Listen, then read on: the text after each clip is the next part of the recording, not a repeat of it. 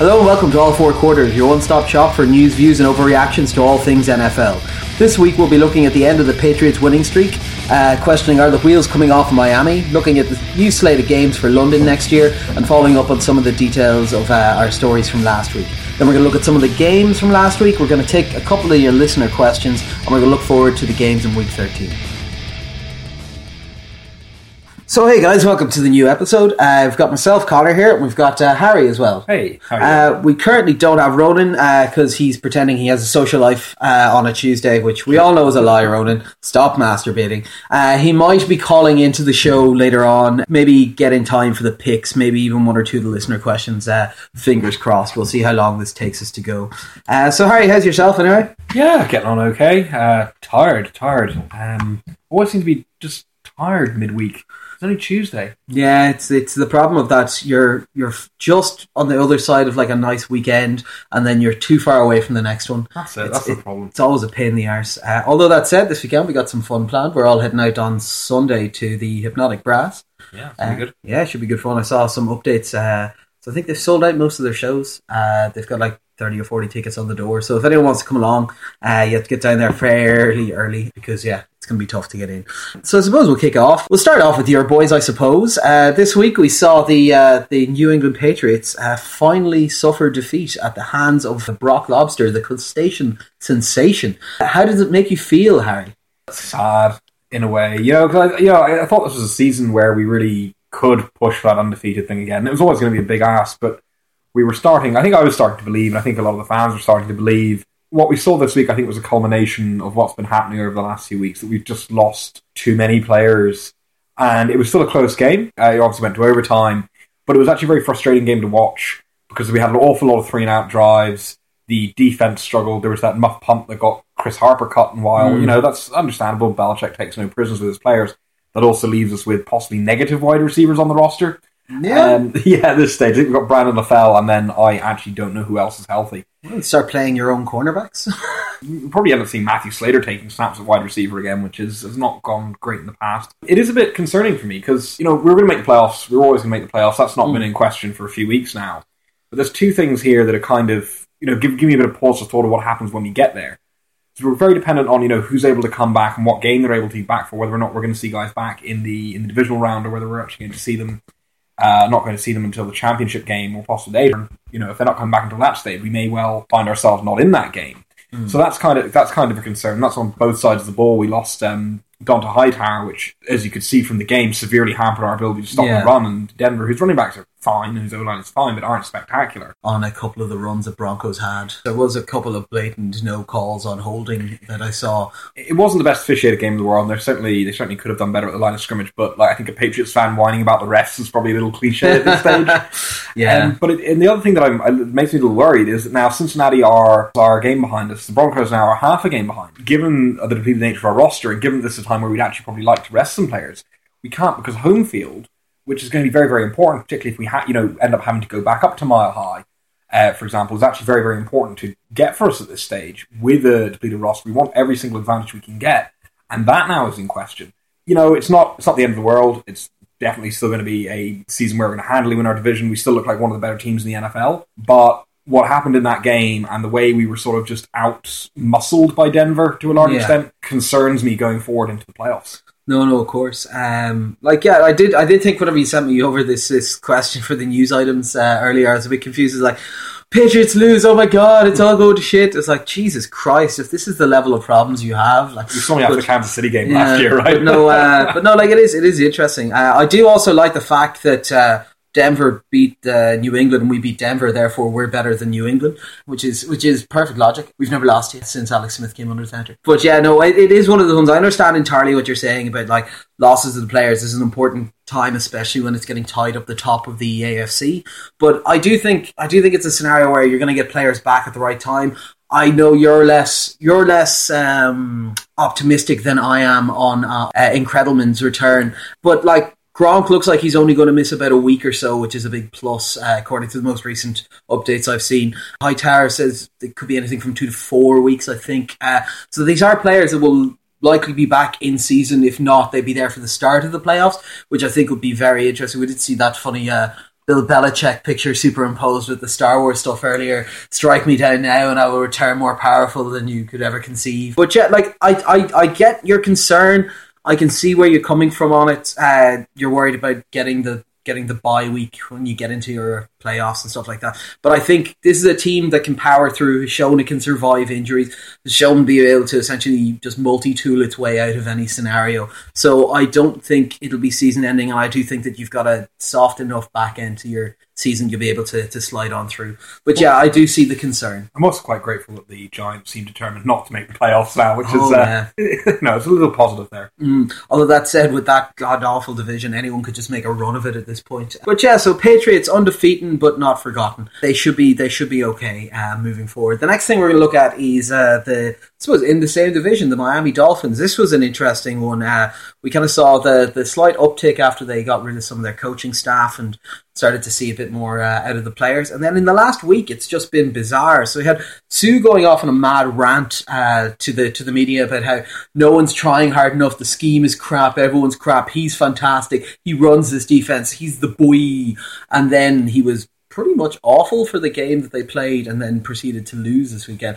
They're gone from contention. But yeah, like it's it's just terrible what's going on down there. Like, what do you think is the way forward for them? Is it is it a blow it all up scenario, or is it a take the pieces they've got and try and rebuild slowly? Or I think it's getting towards blow it all up territory. Uh, Bill Lazor obviously has gone yeah, gone this week, which is probably overdue given how the offense has been performing. But it's weird because you know they kind of look they got like you said they got it back together a little bit mm. after the Philbin firing, and the wheels have just come off again in incredibly spectacular fashion. Yeah. Like uh, Dan Campbell as we saw, was able to rally them, but long term obviously hasn't been able to provide the solution to the problems, and the frustrations just set back in incredibly quickly in Miami. Yeah. You know, even before this, there were things like you heard about the stories about, um, I think DeVante Parker, the rookie, like watching tape of his old college games. Yeah, just um, to try and figure out how to play again. exactly. Is... he made a nice play this week, but it, it, that's not a good sign. That's a sign there's a lack of like when when even fringe players are coming out and being like, "I am a fringe player," and it's getting to me. That's a sign that there's um something something going wrong there as the season progresses, they're tearing more and more of the things up. And when it comes to the off season, I think there's going to be a big, there's going to need to be a big change in how they how they approach this. Well, let's see. So they're stuck with Suh on a massive contract for at least the next three years, realistically, isn't it? Uh, yes. They've got another two years of high enough guaranteed money to the quarterback that they can't really swap there either. Uh, the thing actually I find very interesting is the QB coach under whom they have regressed significantly is the person stepping in to take over the offensive coordinator role now. so I can I can't really see this improving the back end of their season. It worked for the Lions. Uh, I suppose it did to an extent. Although we will be talking about that in the listener questions section later. But yeah, like I just I don't know what exactly they're going to do because I don't think they've got a huge amount of leeway, leeway to do a huge amount. I think they've probably played themselves to a point of not getting the top end quarterback prospect or wide receiver prospect or whatever they decide to go after. There's a lot of holes on this roster, so I don't know where they're going to fill. Like it might be a scenario where they're best placed to start trying to trade down and accumulate picks. I presume it'll be a new head coach. They're not going to keep on this interim coach. Don't really know for certain because this is a franchise that seems to value name recognition over actual, you know, football players, which is, is just really bizarre. Like I don't know. This was the year that we were meant to see that division become much more kind of competitive, much closer. Like, All these rosters are better. All these teams are getting closer, and it just doesn't seem to be happening at all. And Miami, obviously, are probably the worst off of the lot so far, and that's saying something whenever you've got like Ryan Fitzpatrick starting for one of the other teams. Like it's a very worrying scenario. But yeah, wheels are totally off the bus in Miami now, and uh, they've more than just started to sink. I think they're already deep underwater. So on to some more cheery news, I suppose. Uh, we got the announcement of the uh, of the NFL games for London next year this week. Uh, so we've got two fully confirmed games and one partially confirmed game. So the first game up is the Colts at the Jags. The second game is going to be the NFC East opponent of the Rams at the Rams. Where are we putting that one right now? So the Rams are third, tied third in their division, I think. They're third. They're a game ahead of the Niners. Game ahead two, of the Niners. no, one game ahead of the Niners. Okay, yeah. so that means we're probably looking maybe Philadelphia. Could be Philadelphia, but this is the problem: is, is we're not really going to know how the NFC East is going to shake out until very possibly the last week of the season because yeah. it's so tight in there. Like it could be Philadelphia, it could be Dallas, it could easily be, it could just easily be New York or, or Washington. Yeah, that's um, the thing. They um, are very tightly packed there. Also, after the NFC East Rams game, there are the Washington Whiteskins versus the Bengals, uh, which means we could see the Pale Faces over here for two weeks straight, which would be uh, horrific if you ask me, to be honest. But uh, I'm not gonna lie. I'm not gonna lie. We are not impressed so far with these games. Like there could be some interest with the Rams NFC East game if they swap core, if they swap head coach and they get some pieces in. Presumably, that's a team that's going to be drafting a quarterback and getting some new coaching staff in and stuff. So that could be interesting. Colts at Jags equally could be interesting if the Jags turn it around a bit more. They'll in essence have two first round picks coming back, giving that Fowler will be back as well. They're not exactly exciting. We're not particularly excited about them. At the moment, we're more pumped for getting to see the college game over here in Dublin. I think it's Georgia Tech versus Boston, is it? Right, yeah. yeah, so that like that sounds like a much more enjoyable prospect. I don't even watch college football. but we'll see, we'll see. I suppose we'll know a little bit better come the off season what changes are being made and what might be of use here. Is there anything apart from going like visit your granny? Is there anything that will get you across to London, Harry? Um, not this year. There's, there's, you know, there's a small part of me that's like, oh, I just really want to see, you know, if things are going the same way as they have this season, just what Cincinnati could do to Washington. Yeah, but it's not an impressive slate, and I think the NFL have clocked a bit that they can send all these marquee headline teams to London, or play teams with marquee players. For example, oh, you come, you can see Megatron, or come, you can see Adrian Peterson, or you know, you've got when the Niners were supposedly good the year they're meant to be going mm. over. Uh, you got Patriots going over the last time the Rams played there. This year, there's nothing that really grabs you. Be like, this is a compelling game. This is going to be a game I particularly want to watch. But I think they've clocked that right now they can put on whatever games they want in London. But what strikes me as bizarre about that because people are, you know, people are going to come and watch it because there's only one or two a year. Of course, this is three games. The, the games this year weren't great either. Now the Lions Chiefs was one at the time that looked like it was going to be a very good mm. game, but the other two the other two didn't in particular. Yeah, the NFL seem to have realised that they can sell out Wembley uh, regardless of who's playing to an extent. So I think they don't see the need to bring over those headline games.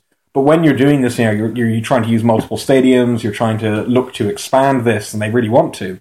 That's when you want to be having those big games. That's when you want to be making a push and being like, yeah, this isn't just going to be B list games or games that teams are willing to give up, like Jacksonville, because nobody goes and watches their games anyway. Yeah. So it, it's just a bit perverse at this stage to be two straight years of pretty mediocre games in, or what look like going to be pretty mediocre yeah. games in London. So yeah, I'm just not sure what the strategy is there, and I think it's getting quite short termist. Oh yeah, like there, there is an extent of that. Like there are there were rumors swirling around that they might announce a fourth game in another venue out there if they've got contracts in multiple spaces. But I don't see that really coming out, or at least if it does, it'll be a reaction to the reaction to these games. Thing is, I can see immediately how they're going to market these things straight away. Colts game is just Andrew Luck, future of football. They'll they'll fill it with that, no worries. And there are a couple of people who've been convinced to become Jets fans because they play in London a lot. The Rams game it's against an NFC East opponent. A lot of those are quite heavily supported teams over on this side of the water. You've the Bengals, who they can market as being one of the winningest teams last year, explosive kind of thing. Even though big football fans will love that team because they'll look at it and say great roster up and down and all that kind of stuff. It's not exactly like star power apart from they say AJ Green, but AJ Green's not even as well known as your Megatrons to the casual fan. Like I agree with you. I think they are getting a bit complacent with it. I would have liked to have seen slightly better games. And uh, as it stands, to be honest, Probably not planning a trip to London for these ones, but we'll see. We'll see. Um, and then finally, we're just going to catch up on one or two bits of news from last week. Well, one in particular, I suppose. We discussed Case Keenum getting concussed, then getting picked back up off the ground and left in there to then get concussed again. He did not play this week. He was injured, as one would imagine you would be. Very interestingly, they allow they decided to fine people for wearing the wrong color shoes. Uh, they decided to fine people because they wanted to show support for their parents who had died of brain cancer on their eye black during this week. Yet, nothing has been handed down to the Rams, to the Rams staff, to the personnel, to the team, to the coach, to anyone whatsoever over the fact that they let this happen. This is ridiculous. Harry? Yeah, no, it is absolutely disgraceful. And there have been so many more instances, like obviously DeAngelo Williams um, trying to wear pink on his uniform to commemorate his mother who died of breast cancer, which is doubly ironic given the NFL's Breast Cancer Awareness Month theme, but only for a month. Can't have it otherwise. So that's obviously why DeAngelo dyes his hair pink. Um, I've seen Brandon Marshall with the green shoes, and a bunch of guys um, last year wanted to wear purple shoes about uh, domestic abuse. Mm-hmm. So little things like that are clamped down on very, very harshly. Uh, but- really, the NFL not taking domestic abuse seriously? uh, yeah. Uh, Allegedly. the problem for me with, with this, and this is where, where I see I see this being, is the NFL as, as an organization likes to exercise a huge amount of control over the activity of its players because they are obviously the face, I suppose, in inverted commas, of it, and they are ultimately it's judged by the actions of their players. And that, unfortunately, they are quite bad at regulating the really bad actions of the players and very good at these minor transgressions that don't really matter. They're quite reluctant often to find teams and not to be all conspiracy theory about it. But ultimately, Roger Goodell answers to the team owners. And he doesn't want to basically put himself in trouble because if he does this, it sets a precedent for other teams being like, no, this is a thing you can't do because we will fine you. And this the NFL talks uh, like out of both sides of his mouth about player safety yeah, it's like, oh, we're going to do all this stuff and we're going to uh, do a little research and we're going to change the equipment and stuff, which is fine. But at the same time, when it push comes to shove and it's like, well, when the commissioner is considering his own position vis-a-vis the owners who he ultimately answers to, he backs out. And, he, and he's backed out again here. And the organization has just shown that it's unwilling to actually take on teams where they need to be taken on. Whereas it's more than willing to stamp down on players. And like I mean, you saw the struggles with the last collective bargaining agreement. It took times players going yeah. striking before. It's symptomatic of the same problem. Like it is, it's just it's just ridiculous and something that needs to be reassessed. Above and beyond all the stuff, we always complain about the things that make this game irritating to watch. Sometimes bad refereeing decisions, unclear rules, like all that kind of stuff. Crap, like bad sentences handed down to players for minor infractions like smoking a bit of weed and stuff. But when you have something like this, which is meant to be a focal point, and you blatantly inactive on it, you just say, "Look, we're not going to do anything about this." When it is as flagrant as this was, uh, I just look. It's just ridiculous. Get your shit together, NFL. And on that cheery note, we're going to go and have a look at a couple of the games from last week. We're going to look at uh, some good ones and some bad ones. Uh, so yeah, on to the games. So in the first game we're going to look at today uh, in the good section, we're going to look at the uh, Buffalo at Kansas City Chiefs game, uh, twenty-two to thirty. Uh, excellent game, I must say, very compelling throughout. Uh, Chiefs are now deep in the running for the wild card race. They currently hold the uh, fifth seed with tiebreakers over both Pittsburgh and Buffalo now, which is very important moving forward. Buffalo came out very strong in this game. Sammy Watkins was having a stormer, about 140 yards or 130 yards in the first quarter and a bit against the Chiefs. Chiefs were trailing and they needed a spark. Interestingly, it would appear that spark was to lose the best player on their defense, Justin Houston, which is strange. Uh, they kind of turned around, started scoring. Smith had a great game, 255 yards, two touchdowns, 35 yards rushing. Spencer Ware, I was about to say to Marcus, Spencer Ware uh, came out with 114 yards, a touchdown. That's six yards per carry uh, for any maths geeks out there. And uh, Jeremy Maclin uh, came out and had a stormer 160 yards, nine catches, and a touchdown, uh, which brought his total to more than Watkins for the game, which was very surprising. Like, yeah, I thought this was a very, very entertaining game, Harry. And to be honest, obviously I'm a bit biased in it, but I think it was really good to see the Chiefs go down a bit in the game and then show resiliency, come back. And I'll talk about it in a bit, but like I think the key to this game was adjustments and the Chiefs making them and the Bills not.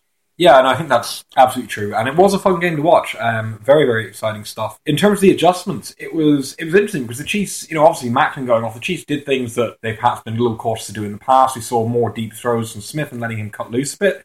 Which I think, you know, it's not going to work every week, but I think it caught the Bills a bit flat footed, given that they, again, didn't deviate from what they had game planned pretty much the whole thing. We also saw um, adjustments in the backfield because obviously Watkins was going off and was having, a, he was just too agile for uh, Sean Smith to handle, who he's a big, he's a big physical corner. But we saw Watkins, you know, just get that little half a step on him, get above him a few times, Yeah. uh, on on on deep pass and on, on for a couple of touchdowns as well. But it, yeah, it was that ability to to adapt throughout the game, and we saw the Chiefs, I think, just sort of grow into it. And particularly, the Bills' defense did play well, but Kansas City adjusted, whereas Kansas City's defense came out playing poorly and then grew into the game, was ultimately able to to shut them down. Both in the passing games mentioned there, and they were able to sort of neutralize Watkins a bit towards the back end, but also in the running game. Uh, Shady McCoy started the game extremely strongly, and that got again, despite losing your best linebacker, that Sambo stepped up. Frank Zombo did step up. Uh, I was, I was actually I remember during the game, I, I was making fun of him, which is unfair because I always get him muddled up with Bacarri Rambo, is That'd be a great pairing, wouldn't it? Zombo and Rambo, backed Yeah. up by Mercilus. Whitney Mercilus has yeah top ten, top ten name. But no, yeah, no, it was great fun, and like you said, it was it was toughness in Kansas City, and they played smart, and they figured out how to win this game. Whereas uh, Buffalo did the Rex Ryan team thing, which was we will go in, we'll do the Rex Ryan thing, we'll just let it all hang loose and whatever. But the problem is when you're letting it all hang loose and you don't have a rigid game plan, it's very difficult to pull people back onto the rigid thing you need to do. And that's probably why Buffalo's so disciplined as well. So, and Kansas City were able to overcome that, and fair play to them. That's it. Like just in terms of like kind of idea of how much they adjusted in this game. Sammy Watkins in the space of about twenty minutes had put up 125, 130 yards on them. In the second half of this game, he was held to one catch. That is the degree of change around in scheme that happened just to neutralize what was making it happen for them. And then again, as you said, the Chiefs did the same thing. They changed a bit more, started doing more deep passing, and you didn't see a, a reflection from Buffalo or a change from Buffalo on that. So I suppose just like obviously this is a positive for the Chiefs moving up. What does this mean for the Bills moving forward? You know, I, th- I think at this stage it's a long shot for the Bills now. Yeah, I think they're in a difficult position. I think losing the tiebreaker to Kansas City through this game is a bit of a blow. They've sort of fallen back into into, into the pack at this stage, and now they're if they won this game, you know, they would have been at quite a, quite a good position. They would have been a couple of games uh, to the good, but now they've sort of slipped back into that chasing pack now, along with the Raiders and whatnot. I'll tell you something that's going to be interesting. It's going to be next week's games between the Bills and the Texans. Yeah, that's gonna Oh, be wow. that's gonna be fun. that's gonna be fun. I say fun. Uh, it's going to be a relevant game. Uh, hey, let, let, let, let me have this. but no, uh, so yeah, no, entertaining game. Which, to be honest, I always enjoy the Chiefs games because I'm a Chiefs fan. But it's good to finally see games that the neutral fan can watch and be like, "Damn, son, that was pretty fun." Uh, we'll move on to the next good game. This one was phenomenal. Pittsburgh at Seattle, thirty to thirty-nine. Very exciting and high-scoring game. Like Seattle reclaiming the fourth quarter after the entirety of this season so far. Uh, Wilson threw his uh, career high five touchdowns, and uh, also this is the first time they've won with Wilson since uh, when an opponent has scored twenty-four or more points. It was it was fantastic, Harry. What was, what was your take on it? Yeah, I think we've seen a few times this season that Seattle can hold their own in a shootout. Now, they haven't won those games. I think the Arizona game would be the prime example, but they've been very, very close. And those have been against teams with better defenses than Pittsburgh have. It's good to see Seattle being able to play differently. Uh, and it's good to see them, you know, not, you know, when, okay, so we're not able to shut these guys down. What are we going to do? Fine, we will we will go blow for blow with the Steelers. Now they were fortunate in a way. I mean, the Steelers obviously finished the game with Landry Jones and also had that bizarre trick play. Well, it wasn't even a trick play. They just shifted the formation on a punt, and then Landry Jones just hefted the ball up in the general direction of the left tackle with Yeah. interception, which is just I, I, have no idea what was going on there. Nice, nice, uh, nice little comeback note for Jeremy Lane as well on that play. yeah, no, it was good to see Seattle, be, you know, being able to cut loose a bit, and I think we saw like Wilson probably play like we know he can. Just his mobility was fantastic. He looked more comfortable than he has. And I mean, you know, when, he, when I say Russell Wilson looks comfortable, he's still running for his life, but he looked comfortable running for his life. Pittsburgh, it's a little bit worrying because the defense is falling off. And there was a little bit of a false storm when they sort of, you know, held Cincinnati to uh, was it 10 points in that horrible game a few weeks ago. Yeah. Doug, Doug Baldwin had a great game. Jermaine Kearse had a great game. Tyler Lockett had quite a nice game. Like Russell Wilson was able to hit guys open in a way that we generally don't see him do because receivers, you know, they're fine, but they're not, you know, mm. they're, they're not they're not world beaters. But on the flip side of that as well, we saw what's constantly known as a fantastic Seahawks defense and the Legion of Boom. Roethlisberger threw for 456 yards in this game, which also, by the way, breaks the standing record for most yards thrown against the Seahawks, I believe, ever. They they did a good job, to be fair to them, of shutting down Brown. Sherman did an excellent job on Brown for the entire game, holding to about 56 yards. But as I said, Pittsburgh did what Pittsburgh do. They said, well, next man up. They found Wheaton had over 200 yards in this game. It's, uh, it was ridiculous. Pittsburgh, very strong. I'm unsure, and I'm not sure if you've an answer to this, as to like what they could have done better. Apart from obviously have slightly better defenders, maybe. But like, was there anything in the game they could have done? Because like, if you if you put up 450 something yards passing and then another hundred and something yards on the ground, you should expect to win a goddamn game. Like, like if there's one thing, it, it, like I mean, they were they were obviously unlucky losing losing Roethlisberger. It was you know it was just some poor decision making, and I think that was I think exemplified by that trick play. That's a Yeah. like that was something where they could have you know pinned the Seahawks deep, and so they ended up giving them great field position and so on. especially The- in a scenario where they're not really stopping them particularly well. That that's exactly it. That's exactly it. So we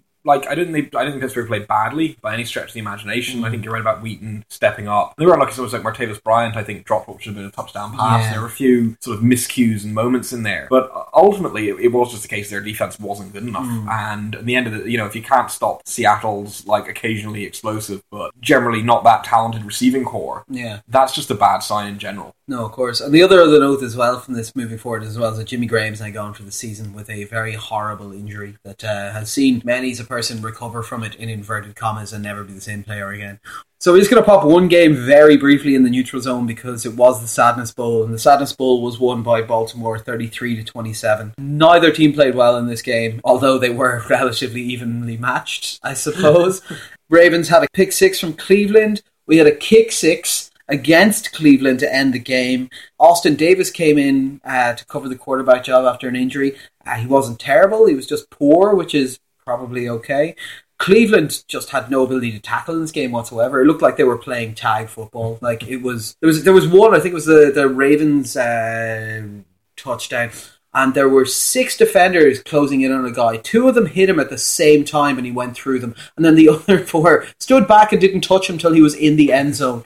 Like it was brutal, and it was such a Cleveland way to lose this game that on a possible game-winning field goal, they kick it, get it blocked, and have it returned. Harry, what did you make of the Sadness Bowl?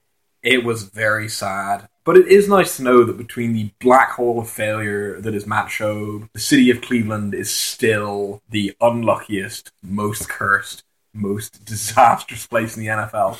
like it was such a Browns way to lose the game, like you said, but it was, it was just such a Browns way to play the game. Like stupid punt return touchdown, bad tackling. Like Schaub repeatedly gifted them opportunities to win this. Mm. Um, throwing a late interception, just being bad in general. They had chances to win this and they just could not put it away. And then of course they lose McCown. Uh, McCown is now confirmed as gone for the season. And they don't know. Again, the fact we don't, we don't know. We don't know who our starting quarterback is. We haven't really thought about it yet. It's like we. It, it, and I said this. I said this a few weeks ago that Cleveland are just it's just on another level there. That anytime anything looks like it might be going slightly right, it just goes horribly, horribly wrong. And this game is another example of it. And now, since we're only briefly in the neutral zone, I'm going to jump back to the line of scrimmage and point my finger accusingly at a defensive lineman.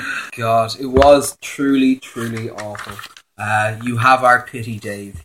So we're going to jump down to the. This is the thing it's worrying descent when that is our neutral zone game. the reason the reason we put that in the middle is because while they were both terrible, so it was at least evenly matched. We've got two dumpster fires. We're going to have a chat beside Minnesota Atlanta twenty to ten. Really, what can be said here? Like a very very poor Atlanta team took on a one dimensional and failing Vikings team. Adrian Peterson had a good game, 158 yards and two touchdowns, but like that's against the Atlanta defense. It should have been twice that. Uh, Teddy Bridgewater had a 174 yards, no touchdowns, and an interception. That's awful. Matt Ryan on the side had like 230 yards, a touchdown, and two interceptions. And uh, Atlanta had a 100 yard rusher in this game, Coleman, who had 110 yards, 18 carries, one of which was a 46 yard carry. Now, we'll get into that one in a second, right? That means on 17 carries, he had like 60 something yards, which is terrible. But then on the one breakout 46 yarder, just to celebrate a bit too early or just not protect the ball, gets it punched out by the defenders and then they can back for about 40 yards in the other direction. It was it was awful. Harry, how do you deal with the fact that one of these teams is probably going to the postseason?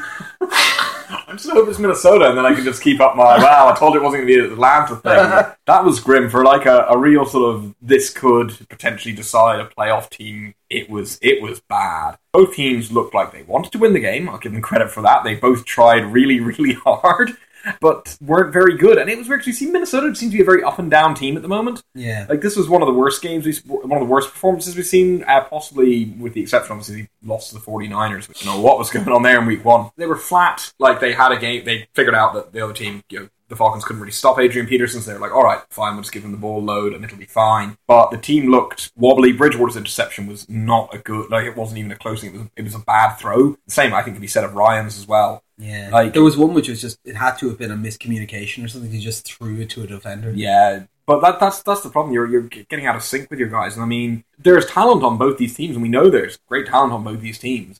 But if I come out and see them in what is supposedly like a really important game, play like that. If I'm thinking, oh, you know, my team's going to be against them in the wild card or possibly the divisional round, if Mm. Minnesota can, I'd be like, yeah, I'm pretty happy with that. Yeah, it doesn't exactly strike fear into the hearts of your opponents. No, it, it really doesn't. And it, this, the weird thing is, it's not even like the defenses played particularly well. It was just offensively struggling teams that just Yeah, could not just- move the ball. nothing happening because there wasn't any particularly strong stats on defense or anything. There wasn't lots of sacks and lots of pressure and stuff. It was just gap. It was just terrible. Do you remember when we thought Atlanta had a good defense? It was weird, wasn't it? Ah, yeah, there was a two week stretch. Yeah. it was a good two weeks. But, uh, I remember when they did have a decent offense. Let's move on to the other dumpster fire. Oh god, this whole division is a dumpster fire. Uh, New York Giants travel up to take on the Washington Crackers. 14 to 20 uh, NFC matchup. The score doesn't do it justice, right? Washington dominated this game. They were 20 to 0 up in the fourth quarter. Interestingly enough, this is the first time Washington has won back to back games this year. Uh, Go to the playoffs. and yet are tied for top of their division. Eli threw three interceptions, completed 26 of 51 passes. Vereen was their best rusher at 15 yards. The team had 33 yards in total. Beckham made a nice catch. That's all I can say about the Giants. Cousins had 300 yards and a touchdown with no interceptions. Grand. Uh, I think he might have snuck in for one as well on the ground. Mm, by, by like an atom. Yeah. Yeah, very, very lucky. And then collectively, the team had 100 yards of rushing. These are, neither of these were good teams. Washington looked good. This was just, it was entertaining to a degree watching it on Red Zone where it would just flash up. It's like, guess what's happened to Eli Manning again? And Harry would just shit himself laughing. What did you make of this game, Harry?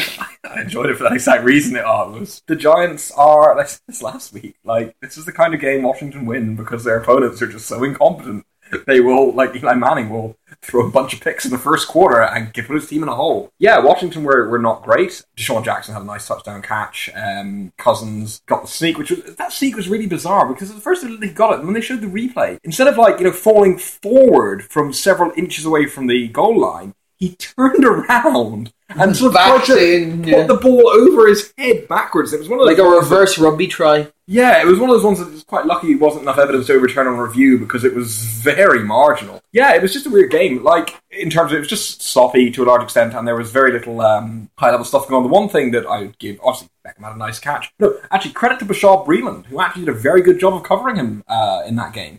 So there's, there's, a, there's a player who had a good game. Um, other than that, I'm. I'm struggling. Again, a critical division game with playoff implications Yeah. Where both teams just can't play like crap. And at the end of the game, Washington did their absolute best to lose. Yeah, they nearly did. They nearly did, uh, letting them get 14 points uh, and a couple of shots at the end zone Yeah. as well to try and win the game. My my conspiracy theory about this game is that Tom Coughlin is old and white and secretly racist and likes the Redskins. it's the only time we're going to allow the name to be said, so you understand why he sides with them, allegedly. Um, but really, the only thing we can say about that game is God, God, God, why the fuck did we watch that? I think we're going to move on to some of the listener questions now instead. So, uh, yeah, on to that. This week we've got three questions from three different sets of people. Uh, so we'll start off with uh, the question from Dan over in England. Dan's asked us, "What do we make of Aldon Smith's suspension? What impact what it's going to have uh, moving forward?" I suppose. Yeah, we kind of let this one slide under the radar because Aldon Smith was having an okay but not particularly special year. Uh, he was tied leader with the with the Raiders on uh, QB hits and stuff. Um, I think that the reason we let this one go is that it seems like a relatively fair suspension to give the guy. He's got a history of some problems in the past. His fifth arrest since 2012. The the Raiders have said that they're they're sticking with him long term. Looking forward to him coming back next November and everything. He gets paid his 1.25 million base salary, but it, that could have been all the way up to 8 million had he had he been playing with game incentives and stuff. I think I think about 2 million that was tied into him getting 10 sacks, which probably wasn't going to happen. I think he's on one and a half. He has been suspended for a year under the substance abuse policy of the NFL for his involvement in apparent DUI, hit and run, and vandalism issue. Yeah, so essentially they reckon he has some problems with alcohol, and they've given him a one year ban on that basis. What do you make of this yourself, Harry? Are we about the same on this? Yeah, I think I'd agree. I think it is actually one of those sort of reasonably fair suspensions. Um, probably fair to suspend, more fair to suspend a guy for a year after you know five arrests and DUIs and stuff like that than it is to suspend a guy after he's caught smoking pot twice.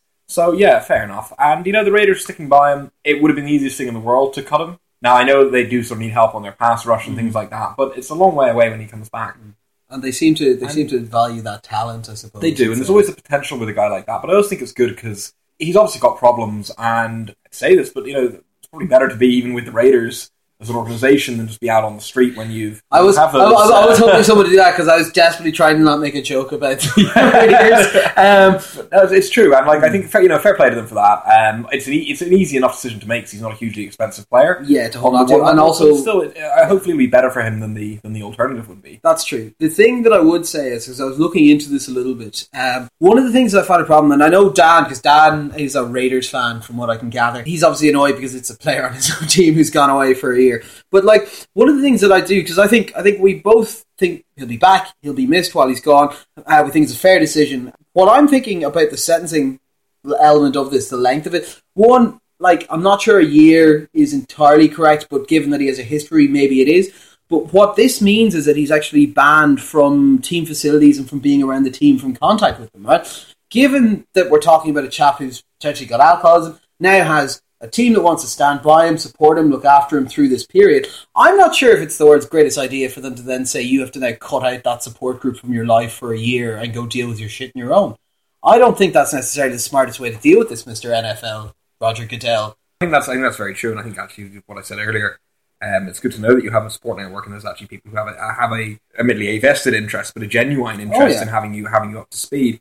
Uh, I'm sure the team will probably find a way to work around it. Like they yeah, can hire should- they'll people. probably hire like a personal assistant or something, Exactly. or something that will just about circumvent pay it for him to go, to go to a psychiatrist, something like that. Yeah, go to but like- rehab. it is still daft, and I can understand about him like perhaps keeping physically away from the facilities, but the sort of no contact with the team in any official Yeah. capacity is a bit is a bit much and probably counterproductive. But it's even a scenario where, like, what they're trying to do is they're trying to impose. I think say, look, you can't be playing in our league and doing this.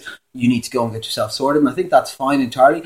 But I don't see why that means he can't go and work out with them, go and stay fit, go stay up to date on. So he's not going to be playing, so he's not going to be causing an impact on the game. He's not going to be out there playing. He's not going to be allowed in the benches.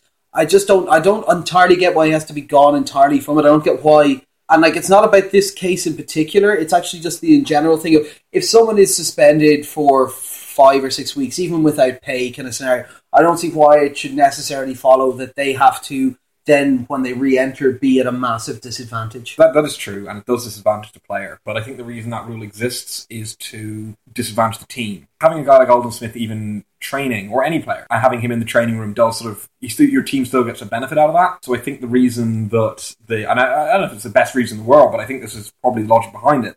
You know, the guy is suspended, so he's not allowed to. Your team is allowed to get no benefit from a suspended player. If you have him in training and it's a good player, and you have to treat all of them as if they are good players, Yeah, I'm get, I'm with you. Yeah, it's you know you, your team supposedly gets better training against that guy and training. With yeah. If you if you if you if you ban Peyton Manning for eight weeks, not like that would ever happen. Jesus uh, you know, because he's white and connected to the upper families. But you know, if you used to be suspended for eight games, you shouldn't be able to be out there coaching wide receivers on how to do their job, so he can have yeah. So I can I can get that. But yeah, so Aldon Smith suspension, uh, harsh, harsh but fair, probably. The next question we've got comes in from Maria, uh, who is a Hackers fan. I have here. She asks, "What tight end has the tightest end?" Let's get the jokes out of the way first. Definitely not Aaron Hernandez anymore. Let's see who who which tight end do you think has the has the tightest end, Harry? We'll go for maybe two or three each here. Uh, well, yeah, I uh, I gotta say, um, I, I was a little confused about the concept of the question. I was like, it's just you know how good are tight ends, and then was like, oh, maybe I have to go and look at a load of images of uh, tight ends' butts and see what's going on there. I, I I have a feeling that's what she was getting at. Uh, I did, I did, I did have a problem of. I was trying to work this one out earlier. I went and googled it, and I typed in hottest tight ends in the NFL, and all I got was fucking fantasy football advice. Like it was impossible. But yeah, so I so I'll, I'll, I'll kick off. I think Tyler Eifert, pretty attractive looking guy. It's a good shout. Yeah, I Yeah. can see that. Um, I gotta go. Obviously, my first pick's gotta be my boy Gronk. Yeah, Like I know, big beefcake American. Mm. Like he is, he is a muscle car made person. yeah. That's what he is. You got you got to love that, and he's so he's, he's fun. You know, he'd be great cracking about that. I mean, you wake up face down in the ditch with no pants, wondering what had happened. But you'd have had a good time. Okay, that's an image I, I want to Probably could've- scrub from my brain. Probably could have phrased that better. Probably could have phrased that a lot But better. yeah, Gronk's got a tight end, but let's leave the rest of that sentence. yeah, I, I can get it, but I think he's kind of big. He's kind of braced up. He needs to. He's not exactly the most mobile guy in the world. Uh, I'm not sure. Uh, number two on my list, probably going to go to Richard Rodgers. Very nice looking chap. Small, sprightly, quick, tight end. Yeah, that'll do. Yeah, he's not, he's not a bad guy. Um, go on to add, I think this guy's genuinely quite handsome. Um, Jordan Cameron. Yes, Jordan, Jordan Cameron, Cameron. is a very good looking man. I remember being that. This is weird, but I remember the first time I saw him like fantasy football. It was like, oh, who's that cheeky chappy over there? Like, wrong kind of fantasy football man.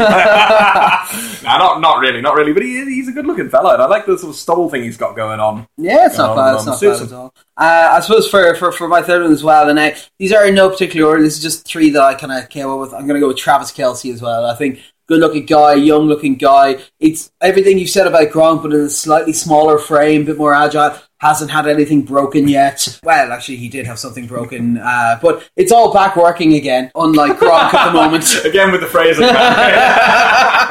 But yeah, so Travis Kelce, that makes my tight end triumvirate, my tight end three way, if you will. Uh, see, I, I didn't. I didn't go all the way to the three. I just. I just thought man on man. But I've got. A, I've got an unconventional one. 'Cause, you know, I think we've gone quite conven- conventionally good-looking guys. Mm-hmm. But I can see there's a guy who I can see having a certain type of fan, and that's Greg Olsen. I think he's mm. got that sort of. You know, a little bit weather beaten, a little bit rough, lumberjack kind of look about him. that I, you know, I can see people. I can really see people going for that. Bit, bit of rough and tumble, bit of mm. a bit of a woodsman kind of vibe. That's true. But I think we can all agree in the history of time, the tightest tight end is definitely belonged to Tony Gonzalez. Oh yeah. Definitely. Tony Gonzalez, you fox. And then our final question comes in from Adele, who is just a fan of the sport, hasn't picked her team yet. But she says, in relation to Kean's earlier question, which I can only. Yes, yes. So this is about the. The question about Tony Romo and Lions uh, from a couple of weeks ago. I said, with Tony Romo now out for the season, is the Lions winning streak about to come to an end? We would say Maybe. We've come up with, we've got some more theories in from some of the listeners about what this is. We've had uh, possession, we've had transubstantiation. Uh, the two most interesting ones, because they're clearly nerds as fuck, they said uh, illusionary correlation, which um, is essentially just a fancy way of saying you just think two things are correlated when they're not, okay? And then third cause fallacy, which is essentially A happens and B happens, therefore C. Basically, I think we're saying the Lions are probably fucked now because if there was anything good coming from it, then it's gone. And the Lions, anyway, are a shit show of a team. Yeah, Yeah, maybe. I don't know. I, I, my, what this has taught me personally, I think I've been taught a, actually quite a deep philosophical lesson by this whole affair, and that's that reality is a simulacrum run by an uncaring overlord. So I don't know what's going to happen. Now we think we've got a handle on it. He's going to go, ah, no, yeah, no, Detroit are uh, Detroit are going to beat the Packers by 80 points. Not to spoil my game pick or anything, or the logic behind it. It's literally that. Reality doesn't exist. excellent, excellent. So uh, we're going to go and decide what pills we're going to take, and then we're going to move on to the picks for next week. Okay, so we've got uh, five games that we uh, are disagreeing on at the moment, uh, and then we've got a couple that we're in agreement on. It would appear that Fitz is not done masturbating yet, so we'll have to power through without him, just as he will power through without us. Um, we're going to start off at the ones that we all agree on, and there's always kind of a line or two, and uh, just say what it is. So, oh, and look, he's finished. Hey, Fitz, how are you? Hey man, how are you? Ah, very good, very good. What were we up to? Uh, just at a meeting. Me- Much fun. Many minutes. Yeah, fair enough. Many people at the meeting? Uh, four or five. Something too big. Yeah, must have, must have gotten a bit awkward towards Yeah. the back end, yeah. Nothing too big anyway. I don't know what you've been speculating about. sure, I'll find out on Friday. Probably, probably. Uh, you good folks out there. uh, so I suppose you're just in time now for the game picks, so we're going to fly through a few of those. Um, uh, so we'll kick off Baltimore at Miami. Harry's taking Miami. Fitz is taking Miami. I said the goggles, the goggles. Oh God, the goggles do nothing. Ah, Miami. Fitz, I suppose. Why Miami? Matt Schaub. That is all. all. That makes sense to me. Uh, next game, Cincinnati at Cleveland. We've all taken Cincinnati. Uh, Harry. Yeah, look, Cleveland are very bad. Cincinnati are very good. It's not in prime time. Uh, do Yeah, maths. that's it. Uh, next game, San Francisco at Chicago. We've all taken Chicago. Um, Yeah, just Chicago playing fairly well at the moment. San Francisco are terrible at the moment. And it's at home. There's no real chance for the 49ers. Saws babes. Next game, Seattle at Minnesota. We've all taken Seattle. A little surprise. I thought this one might have been a bit closer. Ronan, why? Well, I think Seattle finally managed to win a game in the fourth quarter against a good team, so hopefully they can continue that momentum. I think the Minnesota team looks kind of. People just aren't bought them yet, but this is their chance to show people, I suppose. But until then, people are taking the uh, established power Seahawks. Yeah, fair enough. Arizona at the St. Louis Rams. We've all taken Arizona. Harry, why is that? Much as I hate picking games with St. Louis, St. Louis in them, and uh, St. Louis, Arizona already made me look stupid once this season. St. Louis are a mess right now. I don't know what the Rams' plan is. I don't know who the Rams are going to play. I don't know who their any of them, half their starters are going to be on offense. And Arizona look pretty good and have shown that they can win tough, ugly games like they did this week. Perfect. Next game is Denver at San Diego. Uh, we've all taken Denver. Basically, Denver look very good. They managed to knock off New England. San Diego are a fucking dumpster fire and a half. Like they're just terrible. Philip Rivers can do all he wants, but he's not going to be able to lift them out of the shit pile that is their existence. It's almost getting to the point where they'll be happy to see the team just leave. But yeah, Denver by a distance, I'd say. Kansas City at Oakland. We've all taken Kansas City. Ronan. Yeah, Kansas City have looked good. They seem to be able to put any running back in there and succeed, while Oakland have kind of flattered to deceive. I think against a good team, they'll be shown up, and Kansas City should have enough to continue their very rich vein of form. Yeah, that's it. And like I said, uh, basically, this is one I'm interested in because Sean Smith will be probably too slow to cover Amari Cooper given how last week went for them. So we might well be seeing Marcus Peters against uh, Cooper, which would be a really exciting kind of rookie v rookie bit of the game to watch. Carolina at New Orleans. We've all taken Carolina. Harry? Yeah, Carolina look fantastic. New Orleans look, Jesus Christ, like Carolina are going to win this by an absolute mile. Is it very inappropriate to make a levees breaking joke? yes, yes. I actually saw a terrible joke, uh, uh, someone on the internet uh, this week about like Katrina only happened because Rob Ryan was in charge of the levee defense. Uh, people, oh god, people shouldn't do that. People, people are monsters. Yeah. We've got Philadelphia at New England. We've all taken New England. Uh, yeah, basically, what a team to have to kind of try and bounce back. Philadelphia are a hot mess, and they're not that hot. It's going to be great fun, actually, Team in Green, who are terrible, coming into New England, quarterback by Mark Sanchez. Like this is happy memories stuff. Like I was saying, actually, I saw a thing to today actually that said um, Chip Kelly looks like uh, Bobby from King of the Hill grown up.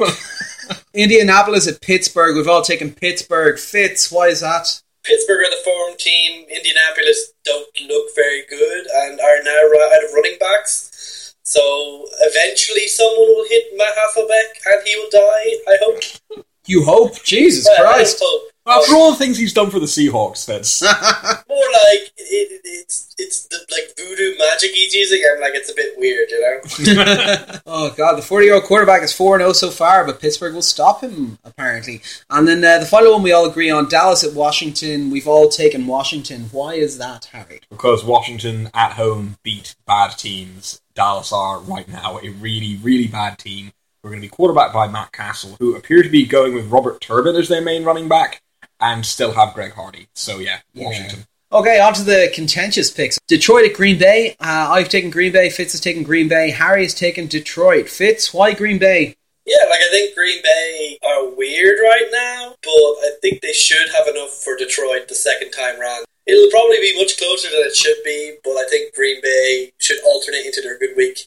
Like they do have a better team overall, so it's kind of hard to pick against Green Bay, even with all of the confusion that's happened with them over the last month or so. It's just hard to pick against Aaron Rodgers, basically. Yeah, no, I agree. Uh, Harry, why Detroit? As I said earlier in the podcast, reality is a simulacrum run by a cruel and uncaring God who's only. By, only by, the, by, by the way, Fitz, just so you know, you've missed a really deep podcast. Oh yeah, we had some. There was some philosophy. It was it was awesome. No, genuinely, um, the world is capricious. But I like Detroit. I think are going to blank Green Bay this season simply because Green Bay right now are in a mess. We were like, oh, it's you know, it's the run game that's not getting going. It'll all be fine when the run game gets going. The run game does get going again, we're like, great, it'll be fine. And then this week, it just doesn't happen on the rest of the team. There are just too many problem areas right now for, for Green Bay, and I think Detroit basically laid down the marker for how to beat this Green Bay team, which is the fragility, fragility of the O line and being able to get that pressure and take away reads and take away the field from Rodgers. We've also seen Detroit's secondary step up. So on balance, I think Detroit are just in a better position to take this overall, despite Aaron Rodgers. Fair enough. Like I would say, I think we saw Green Bay get better about two weeks ago. We saw that they were getting their stuff firing a bit more. I always take Thursday night games with a pinch of salt, so I'm not sure. I'm happy to write them off after a poor showing on Thanksgiving last week. Detroit are a terrible team, regardless of what the last couple of weeks have suggested. Like we've seen shit teams do stuff beforehand. I just think Green Bay will look at this, see the Vikings pull a game ahead last week, see the chance that they have to get back in there, given that they're playing Seattle, and Seattle, we would say, would be favoured to beat them this is a must win game for them if they want to get to the top of that division. And it's still a must win game, even if they're just looking at trying to get a wild card spot. And I think they understand that mindset much better than Detroit do. And the next game we're looking at is Houston of Buffalo. I've taken Houston, and Fitz and Harry have taken Buffalo. I suppose kick off with Fitz. Why Buffalo? Like, I think it's going to be close. And obviously, Houston have put up some really impressive defensive uh, numbers in the last month or so. But I think Buffalo, with the weapons that they have, and with that not quite as good, but certainly very effective off uh, defense against what is still an average offense from Houston, should be enough to just shade it in this one. I think like it's going to be much closer than it would have been expected to be, like even two, three weeks ago. But I think in this case, Buffalo should still have enough simply to the higher talent level on that team overall. Like I'd be similar. I don't think there's going to be a huge amount in this game. I think Buffalo are imploding a little bit. They're retracting. I think Houston are looking much better than they did. They're on the on the offense. They're on the on the up. Their defense has looked a lot better the last few weeks, and I think they have the type of edge rushers and pressure to deal with a mobile quarterback like Taylor. I agree it's going to be tight. I'm just going to shade it to Houston because I think Houston, it goes to similar ideas as Green Bay. Houston have a division berth in their sights, whereas Buffalo don't. Buffalo are scrapping for a wildcard spot that's pushing further and further away and out of their grasp. So, uh, so I think Houston have more to play for, and I think they're more up for it. Ronan's pretty much nailed this, to be honest with you. I agree with both of you that it is going to be a close game, perhaps even not on the scoreline. You know, one of those games is going to be played yeah. very close. For me, the difference is I think Buffalo's defense on the back end is better than Houston's. And I think while certainly Hopkins has been spectacular, we've seen Houston do some clever stuff with Cecil Shorts recently. I think Buffalo do have the talent there to take that away. It's interesting about mobile, mobile quarterbacks because Houston have actually struggled quite a bit against mobile quarterbacks in the last little while. If Buffalo can get that going, you know, with Taylor, that that could that could certainly cause some problems. And if he's able to even extend plays a little bit, we'll see Houston's relatively weak secondary get into a bit of trouble it is the kind of game where I think Sammy Watkins is again going to be find himself in a very good position with a very good matchup. And I also think that Shady McCoy is the kind of runner who does well against a Houston line that tends to over pursue a little bit when it's chasing down running back. So yeah, I'd give the edge to Buffalo on the basis of that. Fair enough, fair enough. Sure, we'll see you on the weekend. Jacksonville at Tennessee, garbage bowl. Uh, I've taken Tennessee Fitz has taken Jacksonville and Harry's taken Jacksonville. Uh, so this time I'll kick off with Harry. Harry, Jacksonville, Fa. Still believe, I still believe Indianapolis and Houston will lose and Jacksonville can get back into the race. we, we saw this game happen relatively recently. Yeah. With essentially the same teams. And I just think that Jacksonville, for all of their problems, and there are many, just have the kind of explosive offense that Tennessee struggle to handle. Whereas Tennessee's offense is is just inconsistent. Now Tennessee could well turn up and win this game, but you can't rely on that. And I think the the potential for them to be at the lower end of their variance is more like that would put them below the Jags. If that makes sense.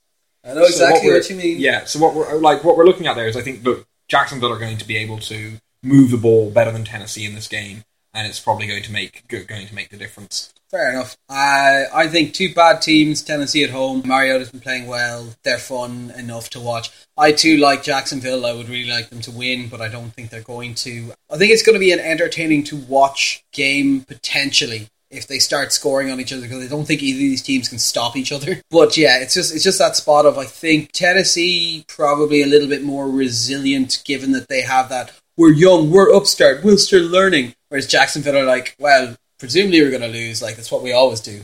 Uh, that's why I take it and also to the home team. Fitz. Yeah, like it's going to be pretty close, but I think Jacksonville will shade it. I think Jacksonville are just further along the process of developing, and this is kind of a very important game for Jacksonville. Like Tennessee are pretty much out at this point, more going for the first pick than the than the playoffs, while Jacksonville like this is last chance saloon, so hopefully they should show up and actually do something uh, and use the talent that they have on offense to uh, what is actually a pretty decent Tennessee defense. What I what I always say is just if you can't beat the San Diego Superchargers when you're at home, I have no faith in you on the road.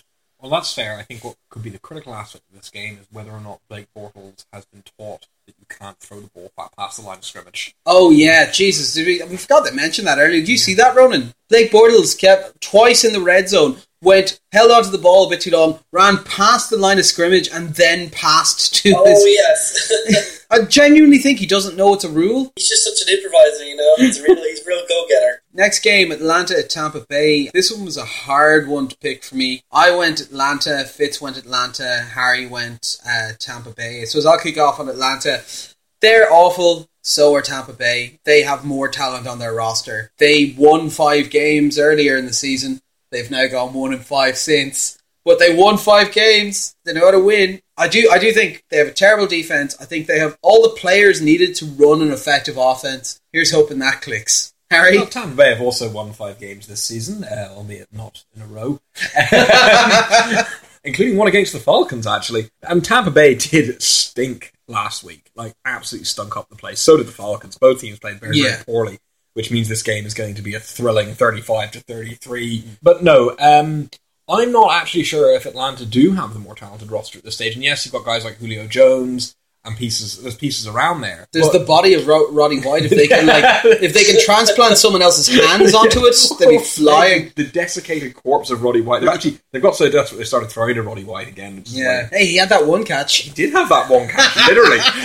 And Tatlow, uh, like I think Tampa Bay are actually just in a stronger position right now, particularly defensively for all their problems. Know I just it's difficult for me to see right now Atlanta matching up well against anyone because they're just such a a downbeat and b error prone team, and I think they've got into the mindset where they know they're in a tailspin, they know they're collapsing, they know it's slipping away from them, and that's just going to continue. Whereas Tampa Bay are a team that, again, like when we talked about Tennessee and Jacksonville, are young enough um, and angry enough to be like they can just turn up one week. And I think in a divisional game at home, with actually with potential playoff implications, they're going to be more motivated than the Atlanta team that seems to just lost its way.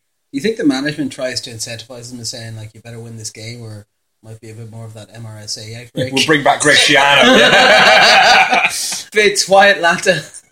Yeah, like I think Atlanta gets Devonta Freeman and Leonard Hankerson back this week, and I think like last week was kind of a low point in terms of their efficacy because it literally was just Julio Jones like by himself. Like with a few complimentary pieces, like Matt Ryan's a pretty good quarterback, perhaps a little bit overrated, but I think that should be enough against a Tampa Bay defense. Has at times looked good, but other times has looked absolutely terrible. So I think this will be a pretty high scoring game, but in a shootout, I might just put Atlanta slightly ahead if those complementary pieces are there, especially Freeman. Here's a side question: Is Matt Ryan the most personality-free quarterback in the NFL? He's up Is there. it hard to remember the ones who are really uninteresting? Yeah, like like the thing is, I remember I remember watching them on Hard Knocks last year. Like you know the way he was on the cover of Sports Illustrated trying to flex and stuff, and like you know people now guys go, oh he looks swole, he looks swole. I was like, he just struck me as a guy just like I look swell. the final game that we disagree. Oh Jesus Christ, I'm the one who disagrees on this one. so I guess we have to discuss this. The Jets at the Giants, uh, New York City Bowl, yo. The East Rutherford, New Jersey Bowl. Oh Yeah. yeah. Badass. I've taken the Giants, Fitz has taken the Jets, and Harry's taken the Jets. I'm not going to lie, I was so close to changing this pick at the last minute, but I'll let you go, Harry. Yeah, like the Jets have their problems. Obviously, they'd have lost a few more players last week. Seem to be dropping it like flies. However, they're still fine in most areas. The Giants are just bad right now, and we saw it again this week. Like offensively, they are the first thing that goes wrong, and the whole team just melts down. Like you, I just can't rely on picking that. And you don't even really have home field advantage in this game, really. The same No, they both do. exactly. So it cancels out. It cancels out. Genuinely, like I think we're seeing, you know, the Jets have, have come through some tough times. I think we're starting to see them adapt a little bit and come back up to where they could be because, as, as mentioned on the podcast several times, they do have um, a very talented staff um, who I think have sort of changed the culture there a bit, and there's some resiliency that wasn't there before. Uh, rather than just bravado, whereas the Giants just again, there is a little bit of aimlessness now about it. When it came down to the crunch again, a chance to really give themselves a chance to really like take the lead and take control of their division. They completely choked. Eli's play is woefully inconsistent week on week. The defense is still bad. Uh, Odell Beckham has, despite putting up nice stat lines a lot of the time towards the end of games, Yeah. or on the back of one or two big plays, has actually struggled to get open regularly against even relatively poor cornerbacks. Actually, So- Re- Revis should be back this week as well, shouldn't he? he's still in the protocol. They don't know, but he's the, the, the latest quote on him was signs of improvement. So Revis Peninsula. yeah, Revis Peninsula. It's not an island anymore, but like it, it will still be a problem for them. So yeah, and I, of course, New York's the Giants' running game is an absolute shit show at the moment. Oh yeah. So uh, basically, it, it, for me, it's quite simple. And I don't know how New York. Move, uh, sorry, New York. That's not useful. I don't know how the I don't know how the Giants really uh, move the ball on the Jets that well. Now, again, it is the Giants. They could come out. Eli could throw for five touchdowns in the 1st quarter, but I just don't see it happening in this one. Yeah, well, like I agree with you. Wildly inconsistent game to game, which is why you had a terrible game last week. This is going to be a great game. Jets. I prefer the Jets as a team to the Giants, but I also have massive problems with them how they're playing. They're also wildly variant week to week as to how they play. Which Brandon Marshall shows up, which Eric Decker shows up. Even internally in a game, the one who caught those nice passes last week, or who dropped the sitter for the touchdown, and then like you know started cursing and swearing on the sideline. I told you my theory earlier. The reason that the Giants lost the last game is because Tom Coughlin empathizes with racists because he's old. Tom Coughlin is also old and scared of new technology, so he doesn't believe in flight. Therefore, he hates jets and is willing to beat them. That is why the Giants will win. Well, with such well-reasoned points, I can only counter with the fact that Ryan Fitzpatrick shaved his beard and is now an Adonis god who shall rain terror upon the Giants and become the king of the Titans of the Jets. God, guys, when are we going to get that game where we can make the joke the New York Giants go and take on the Tennessee Titans, making them both seem normal sized? oh yeah, no, seriously, like the Jets looked better last week, so hopefully they will. Like, well, not hopefully, but like I think they'll probably continue that. While the Giants, there's Odell Beckham. That's about it. Nothing else is really happening, and they lost. Uh, they've lost a lot of talent on the secondary as well. So I think that will. I think talent is being. well, their their Nice. starters are in the secondary. Yeah, they're They've lo- starters, yes. They've lost some bodies. Yeah, they've lost some bodies who were quite important, and yeah, that will just like their pass rush uh, has been pretty consistent this season. So without any talent on defense, I expect the Jets should have enough to take on because the Jets have looked pretty good when they've had a chance against relatively mediocre defenses and worse. Did you see, uh, actually, speaking of Ryan Fitzpatrick, I don't know if you caught this in the commentary in the Tampa Bay uh, game. Uh, the Tampa Bay tight end, second or third string guy, caught a, caught a touchdown pass. Oh, is this the And- chap who did Yeah, economics? exactly. Not only did he, he wasn't just Harvard like Ryan Fitzpatrick, they, they shouted out his major for some reason. Just like, oh man, like Ryan Fitzpatrick had a thing going there, and now he's just been usurped. Oh, that's it. The poor fella. I suppose, Fitz, given that you're here, right, we'll get your uh, maximum five word responses to some of the questions that came up earlier, okay? Maximum five words. Maximum five words. Should the Patriots be worried? No. Are Miami a dumpster fire? Yes. What do you think of the London games? Shit. Which tight end are you most attracted to? Eifert. What do you make of Aldon Smith's suspension? Twat. Success. I've just I've, I've started to get a feeling we could probably cut down these podcasts. Yeah, I, I want to see you only have one word about the Kansas City Chiefs. That'll be an achievement. Bay. Jizz face. oh god! You see the Chiefs got a write up in Rolling Stone this week? Yeah, yeah, basically they're unbeatable now. Yeah. Good God! Like Sports journalism. What is I think sports journalism is a journalism done on the side by those music journalists at Rolling Stone. like? It probably still isn't worse than ESPN. That's true. That's true. I suppose as a side note, we were discussing this in the weekend. Fitz, are you also sick to your fucking teeth of JJ Watt? Yeah, to a certain extent. I think he's he like I haven't been paying as much attention to him, but I suppose now that Houston are actually becoming relevant again, we'll probably hear a lot more from him after since the since the Cincinnati game with the BB gun comment. We'll probably Yeah. I'm probably ready to get sick of him again, but like he had been pretty quiet over those first five weeks or so. I get, I get that he's very talented and everything, but like this thing, like they were down to like you know second and goal, and then they like cut back to the sidelines and they cut back, and I made a joke like, "Oh, JJ Watt's probably getting in your man's ear saying, put me in, coach, put me in, I want a touchdown," and then the commentator's like, "Looks like JJ Watt's in his ear, telling him to put him in, he wants to get a touchdown." I'm like, no. And then someone else scores a touchdown. And instead of like showing the touchdown in replay, they go back to JJ Watt to get his reaction to not being in there to score it himself. He's a fantastic player. I don't think anyone would ever doubt that he's a fantastic player. But like for somebody who's exposed as he is, o- o- like overexposed as he is, he's not that interesting or eloquent or like he's just held up because he's again he's that you know good you know corn fed farm boy. It's a wholesome white defensive player, is yeah, what he is. pretty much. Yeah. Actually, speaking of, the funniest thing is because when they cut to the sideline, uh, they had a uh, one of the coordinators, and also Vince Wilfork was lurking around there, and it was like, yeah, put Big Vince in at tight Oh, end. That They were saying Vince could have come in and beaten Poe's record the following week. What's he play at like 460 now? Like, I think he's been, I think he's actually been declared his own country at this point. Yeah. So Fitz, actually, just as an aside, we normally say any other crack with yourselves. Obviously, you're coming up here to Dublin now next week. Uh, big fun for all the listeners. We're going to have Fitz live for the next one rather than over the Skype, so it'll be good. It means he can't be up to what he was up to today. Um, Uh, don't don't tempt fate. don't tempt it. Uh, but yeah, so it should, should be fun. Fitz, when are you coming up? Uh, I'll be down uh, in Dublin on Saturday, so Excellent. Bit of crack on Saturday as well. Few pints, few pints. yeah, Excellent. pints, pints, drink, wait for this all to blow over, you know. That's it. That's it. Straight down to Chesterfield. oh boy, but yeah, no. The, Any, the Winchester. Winchester. Sorry, yeah, I was thinking, I basically just went for another rifle. Um, but no, Chesterfield uh, Chesterfielders are cigarettes, not rifles. no, there's there's there's rifles as well. I don't know. Yes, there are. is there? Yeah. Okay, well there you go. I've learned something Um, today. But yeah, so any other crack with yourself, lads? Oh, no, I've just got an education about guns. I'm good for the week. Like, Yeah, pretty certain it's a Chesterfield. Yeah, I think it's a I think it's a semi-automatic machine gun, but I'm not certain. I'm, I'm, you're making this up. But that sounds like a double barrel gun to me, anyway. Yeah, it could be. We'll see. We'll see. Springfield.